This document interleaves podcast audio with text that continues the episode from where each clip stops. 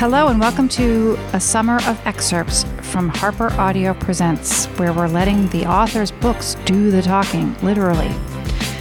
Today's excerpt is from the book Sapiens. 100,000 years ago, at least 6 human species inhabited the Earth. Today, there is just one, us, Homo sapiens. How did our species succeed in the battle for dominance? Why did our foraging ancestors come together to create cities and kingdoms? How did we come to believe in gods, nations, and human rights, to trust money, books, and laws, and to be enslaved by bureaucracy, timetables, and consumerism? And what will our world be like in the future? In Sapiens, Dr. Yuval Noah Harari spans the world of human history, from the very first humans to walk the earth to the radical and sometimes devastating breakthroughs of the cognitive, agricultural, and scientific revolutions. Drawing on insights from biology, anthropology, paleontology, and economics, he explores how the currents of history have shaped our human societies, the animals and plants around us, and even our personalities. Have we become happier as history has unfolded? Can we ever free our behavior from the heritage of our ancestors? And what, if anything, can we do to influence the course of centuries to come? Bold, wide-ranging, and provocative, Sapiens challenges everything we thought we knew about being human: our thoughts, our actions, our power, and our future. Sapiens, A Brief History of Humankind, by Yuval Noah Harari. Narrated by Derek Perkins. Part 1. The Cognitive Revolution. 1. An Animal of No Significance. About 13.5 billion years ago, matter, energy, time, and space came into being in what is known as the Big Bang. The story of these fundamental features of our universe is called physics. About 300,000 years after their appearance, matter and energy started to coalesce into complex structures called atoms, which then combined into molecules. The story of atoms, molecules, and their interactions is called chemistry. About 3.8 billion years ago, on a planet called Earth, certain molecules combined to form particularly large and intricate structures called organisms. The story of organisms is called biology. About 70,000 years ago, organisms belonging to the species Homo sapiens started to form even more elaborate structures called cultures. The subsequent development of these human cultures is called history. 3 important revolutions shaped the course of history. The cognitive revolution kick-started history about 70,000 years ago. The agricultural revolution sped it up about 12,000 years ago. The scientific revolution, which got underway only 500 years ago, may well end history and start something completely different. This book tells the story of how these 3 revolutions have affected humans and their fellow organisms. There were humans long before there was history. Animals much like modern humans first appeared about 2.5 million years ago. But for countless generations, they did not stand out from the myriad other organisms with which they shared their habitats. On a hike in East Africa 2 million years ago, you might well have encountered a familiar cast of human characters: anxious mothers cuddling their babies, and clutches of carefree children playing in the mud, temperamental youths chafing against the dictates of society, and weary elders who just wanted to be left in peace, chest-thumping machos trying to impress the local beauty, and wise old matriarchs who had already seen it all. These archaic humans loved, played, formed close relationships, and competed for status and power, but so did chimpanzees, baboons, and elephants. There was nothing special about humans. Nobody, least of all humans themselves, had any inkling that their descendants would one day walk on the moon, split the atom, fathom the genetic code, and write history books. The most important thing to know about prehistoric humans is that they were insignificant animals with no more impact on their environment than gorillas, fireflies, or jellyfish. Biologists classify organisms into species. Animals are said to belong to the same species if they tend to mate with each other, giving birth to fertile offspring. Horses and donkeys have a recent common ancestor and share many physical traits, but they show little sexual interest in one another. They will mate if induced to do so, but their offspring, called mules, are sterile. Mutations in donkey DNA can therefore never cross over to horses or vice versa. The two types of animals are consequently considered two distinct species, moving along separate evolutionary paths. By contrast, a bulldog and a spaniel may look very different, but they are members of the same species, sharing the same DNA pool. They will happily mate, and their puppies will grow up to pair off with other dogs and produce more puppies. Species that evolved from a common ancestor are bunched together under the heading genus, plural genera. Lions, tigers, leopards, and jaguars are different species within the genus Panthera. Biologists label organisms with a two-part Latin name, genus followed by species. Lions, for example, are called Panthera leo, the species leo of the genus Panthera. Presumably, everyone listening to this book is a Homo sapiens, the species sapiens, wise, of the genus Homo, man. Genera in their turn are grouped into families, such as the cats, lions, cheetahs, housecats, the dogs, wolves, foxes, jackals, and the elephants, mammoths, mastodons. All members of a family trace their lineage back to a founding matriarch or patriarch. All cats, for example, from the smallest house kitten to the most ferocious lion, share a common feline ancestor who lived about 25 million years ago. Homo sapiens, too, belongs to a family. This banal fact used to be one of history's most closely guarded secrets. Homo sapiens long preferred to view itself as set apart from animals, an orphan, bereft of family, lacking siblings or cousins, and, most importantly, without parents. But that's just not the case. Like it or not, we are members of a large and particularly noisy family called the great apes. Our closest living relatives include chimpanzees, gorillas, and orangutans. The chimpanzees are the closest. Just 6 million years ago, a single female ape had two daughters. One became the ancestor of all chimpanzees. The other is our own grandmother. Skeletons in the closet. Homo sapiens has kept hidden an even more disturbing secret. Not only do we possess an abundance of uncivilized cousins, once upon a time we had quite a few brothers and sisters as well. We are used to thinking about ourselves as the only humans, because for the last 10,000 years, our species has indeed been the only human species around.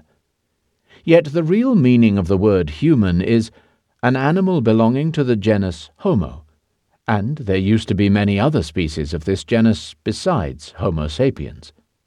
Moreover, as we shall see in the last chapter of the book, in the not-so-distant future we might again have to contend with non-sapiens humans.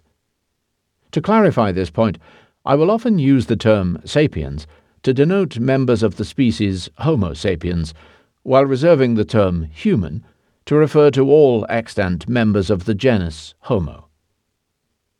Humans first evolved in East Africa about 2.5 million years ago from an earlier genus of apes called Australopithecus, which means southern ape. About 2 million years ago, some of these archaic men and women left their homeland to journey through and settle vast areas of North Africa, Europe, and Asia. Since survival in the snowy forests of northern Europe required different traits than those needed to stay alive in Indonesia's steaming jungles, human populations evolved in different directions. The result was several distinct species, to each of which scientists have assigned a pompous Latin name.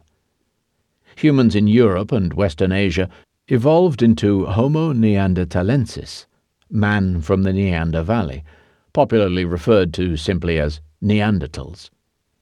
Neanderthals, bulkier and more muscular than us sapiens, were well adapted to the cold climate of Ice Age Western Eurasia.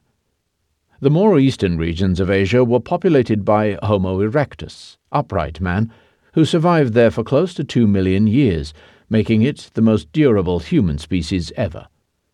This record is unlikely to be broken even by our own species. It is doubtful whether Homo sapiens will still be around 1,000 years from now, so 2 million years is really out of our league. On the island of Java in Indonesia lived Homo soloensis, man from the Solo Valley, who was suited to life in the tropics. On another Indonesian island, the small island of Flores, archaic humans underwent a process of dwarfing. Humans first reached Flores when the sea level was exceptionally low, and the island was easily accessible from the mainland. When the seas rose again, some people were trapped on the island, which was poor in resources. Big people, who need a lot of food, died first. Smaller fellows survived much better. Over the generations, the people of Flores became dwarves. This unique species, known by scientists as Homo floresiensis, reached a maximum height of only 3.5 feet and weighed no more than 55 pounds. They were nevertheless able to produce stone tools and even managed occasionally to hunt down some of the island's elephants, though, to be fair, the elephants were a dwarf species as well. In 2010, another lost sibling was rescued from oblivion when scientists excavating the Denisova cave in Siberia discovered a fossilized finger bone. Genetic analysis proved that the finger belonged to a previously unknown human species, which was named Homo denisova. Who knows how many lost relatives of ours are waiting to be discovered in other caves, on other islands, and in other climes. While these humans were evolving in Europe and Asia, evolution in East Africa did not stop. The cradle of humanity continued to nurture numerous new species, such as Homo rudolfensis, man from Lake Rudolf, Homo augusta, working man, and eventually our own species, which we've immodestly named Homo sapiens, wise man. The members of some of these species were massive and others were dwarves. Some were fearsome hunters and others meek plant-gatherers. Some lived only on a single island, while many roamed over continents. But all of them belonged to the genus Homo. They were all human beings.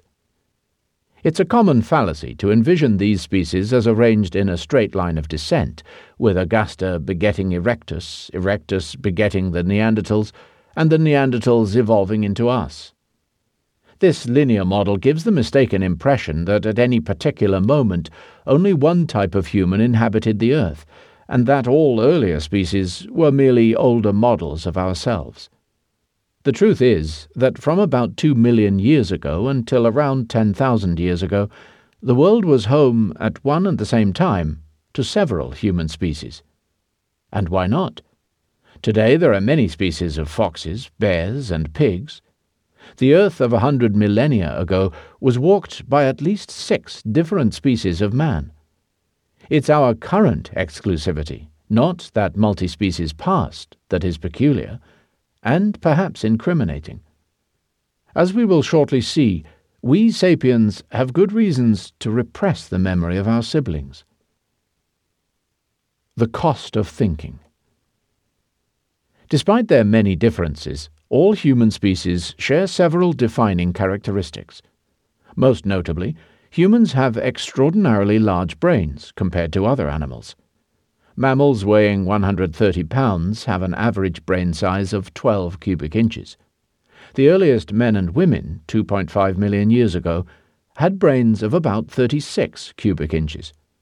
Modern sapiens sport a brain averaging 73 to 85 cubic inches. Neanderthal brains were even bigger. That evolution should select for larger brains may seem to us like, well, a no-brainer.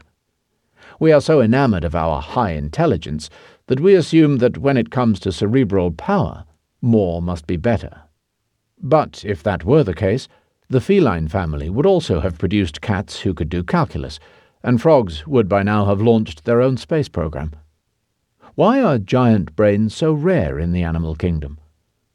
The fact is that a jumbo brain is a jumbo drain on the body. It's not easy to carry around, especially when encased inside a massive skull. It's even harder to fuel. In Homo sapiens, the brain accounts for about 2 to 3% of total body weight, but it consumes 25% of the body's energy when the body is at rest. By comparison, the brains of other apes require only 8% of rest-time energy. Archaic humans paid for their large brains in two ways. Firstly, they spent more time in search of food. Secondly, their muscles atrophied.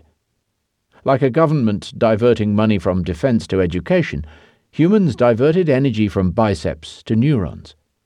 It's hardly a foregone conclusion that this is a good strategy for survival on the savannah. A chimpanzee can't win an argument with a Homo sapiens, but the ape can rip the man apart like a rag doll.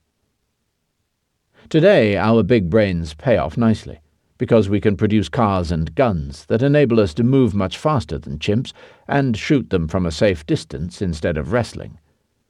But cars and guns are a recent phenomenon. For more than 2 million years, human neural networks kept growing and growing, but apart from some flint knives and pointed sticks, humans had precious little to show for it. What then drove forward the evolution of the massive human brain during those 2 million years? Frankly, we don't know. Another singular human trait is that we walk upright on two legs. Standing up, it's easier to scan the savannah for game or enemies, and arms that are unnecessary for locomotion are freed for other purposes, like throwing stones or signaling. The more things these hands could do, the more successful their owners were, so evolutionary pressure brought about an increasing concentration of nerves and finely tuned muscles in the palms and fingers. As a result, humans can perform very intricate tasks with their hands. In particular, they can produce and use sophisticated tools. The first evidence for tool production dates from about 2.5 million years ago, and the manufacture and use of tools are the criteria by which archaeologists recognize ancient humans. Yet walking upright has its downside. The skeleton of our primate ancestors developed for millions of years to support a creature that walked on all fours and had a relatively small head. Adjusting to an upright position was quite a challenge, especially when the scaffolding had to support an extra-large cranium.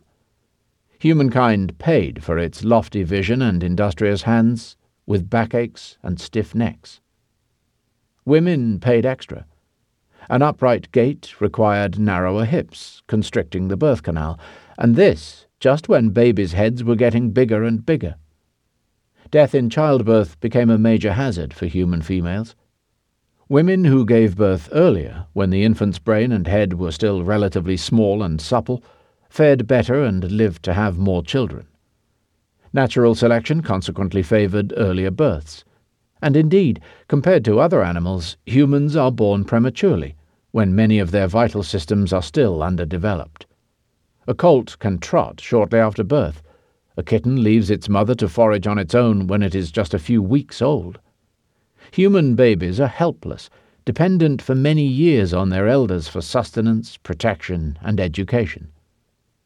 This fact has contributed greatly both to humankind's extraordinary social abilities and to its unique social problems. Lone mothers could hardly forage enough food for their offspring and themselves with needy children in tow. Raising children required constant help from other family members and neighbors. It takes a tribe to raise a human. Evolution thus favored those capable of forming strong social ties. In addition, since humans are born underdeveloped, they can be educated and socialized to a far greater extent than any other animal. Most mammals emerge from the womb like glazed earthenware emerging from a kiln. Any attempt at remolding will only scratch or break them. Humans emerge from the womb like molten glass from a furnace. They can be spun, stretched, and shaped with a surprising degree of freedom. This is why today we can educate our children to become Christian or Buddhist, capitalist or socialist, warlike or peace-loving. We assume that a large brain, the use of tools, superior learning abilities, and complex social structures are huge advantages. It seems self-evident that these have made humankind the most powerful animal on Earth. But humans enjoyed all of these advantages for a full 2 million years, during which they remained weak and marginal creatures. Thus, humans who lived 1 million years ago, despite their big brains and sharp stone tools, dwelt in constant fear of predators, rarely hunted large game, and subsisted mainly by gathering plants, scooping up insects, stalking small animals, and eating the carrion left behind by other, more powerful carnivores. One of the most common uses of early stone tools was to crack open bones in order to get to the marrow. Some researchers believe this was our original niche. Just as woodpeckers specialize in extracting insects from the trunks of trees, the first humans specialized in extracting marrow from bones. Why marrow? Well, suppose you observe a pride of lions take down and devour a giraffe. You wait patiently until they're done. But it's still not your turn, because first the hyenas and jackals, and you don't dare interfere with them, scavenge the leftovers. Only then would you and your band dare approach the carcass, look cautiously left and right, and dig into the edible tissue that remained. This is a key to understanding our history and psychology. Genus Homo's position in the food chain was, until quite recently, solidly in the middle.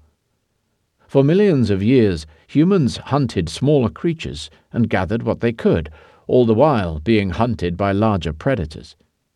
It was only 400,000 years ago that several species of man began to hunt large game on a regular basis, and only in the last 100,000 years, with the rise of Homo sapiens, that man jumped to the top of the food chain.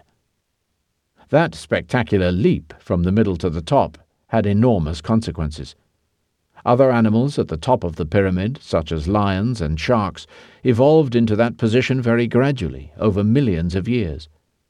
This enabled the ecosystem to develop checks and balances that prevent lions and sharks from wreaking too much havoc. As lions became deadlier, so gazelles evolved to run faster, hyenas to cooperate better, and rhinoceroses to be more bad-tempered. In contrast, humankind ascended to the top so quickly that the ecosystem was not given time to adjust. Moreover, humans themselves failed to adjust. Most top predators of the planet are majestic creatures. Millions of years of dominion have filled them with self-confidence. Sapiens, by contrast, is more like a banana republic dictator. Having so recently been one of the underdogs of the savannah, we are full of fear and anxieties over our position, which makes us doubly cruel and dangerous. Many historical calamities, from deadly wars to ecological catastrophes, have resulted from this over-hasty jump. A race of cooks. A significant step on the way to the top was the domestication of fire. Some human species may have made occasional use of fire as early as 800,000 years ago. By about 300,000 years ago, Homo erectus, Neanderthals, and the forefathers of Homo sapiens were using fire on a daily basis. Humans now had a dependable source of light and warmth, and a deadly weapon against prowling lions. Not long afterwards, humans may even have started deliberately to torch their neighborhoods. A carefully managed fire could turn impassable barren thickets into prime grasslands teeming with game. In addition, once the fire died down, Stone Age entrepreneurs could walk through the smoking remains and harvest charcoaled animals, nuts, and tubers. But the best thing fire did was cook. Foods that humans cannot digest in their natural forms, such as wheat, rice, and potatoes, became staples of our diet thanks to cooking. Fire not only changed food's chemistry, it changed its biology as well. Cooking killed germs and parasites that infested food. Humans also had a far easier time chewing and digesting old favorites, such as fruits, nuts, insects, and carrion, if they were cooked. Whereas chimpanzees spend 5 hours a day chewing raw food, a single hour suffices for people eating cooked food. The advent of cooking enabled humans to eat more kinds of food, to devote less time to eating, and to make do with smaller teeth and shorter intestines. Some scholars believe there is a direct link between the advent of cooking, the shortening of the human intestinal tract, and the growth of the human brain. Since long intestines and large brains are both massive energy consumers, it's hard to have both. By shortening the intestines and decreasing their energy consumption, cooking inadvertently opened the way to the jumbo brains of Neanderthals and sapiens. Fire also opened the first significant gulf between man and the other animals. The power of almost all animals depends on their bodies, the strength of their muscles, the size of their teeth, the breadth of their wings. Though they may harness winds and currents, they are unable to control these natural forces and are always constrained by their physical design. Eagles, for example, identify thermal columns rising from the ground, spread their giant wings, and allow the hot air to lift them upwards. Yet eagles cannot control the location of the columns, and their maximum carrying capacity is strictly proportional to their wingspan. When humans domesticated fire, they gained control of an obedient and potentially limitless force. Unlike eagles, humans could choose when and where to ignite a flame, and they were able to exploit fire for any number of tasks.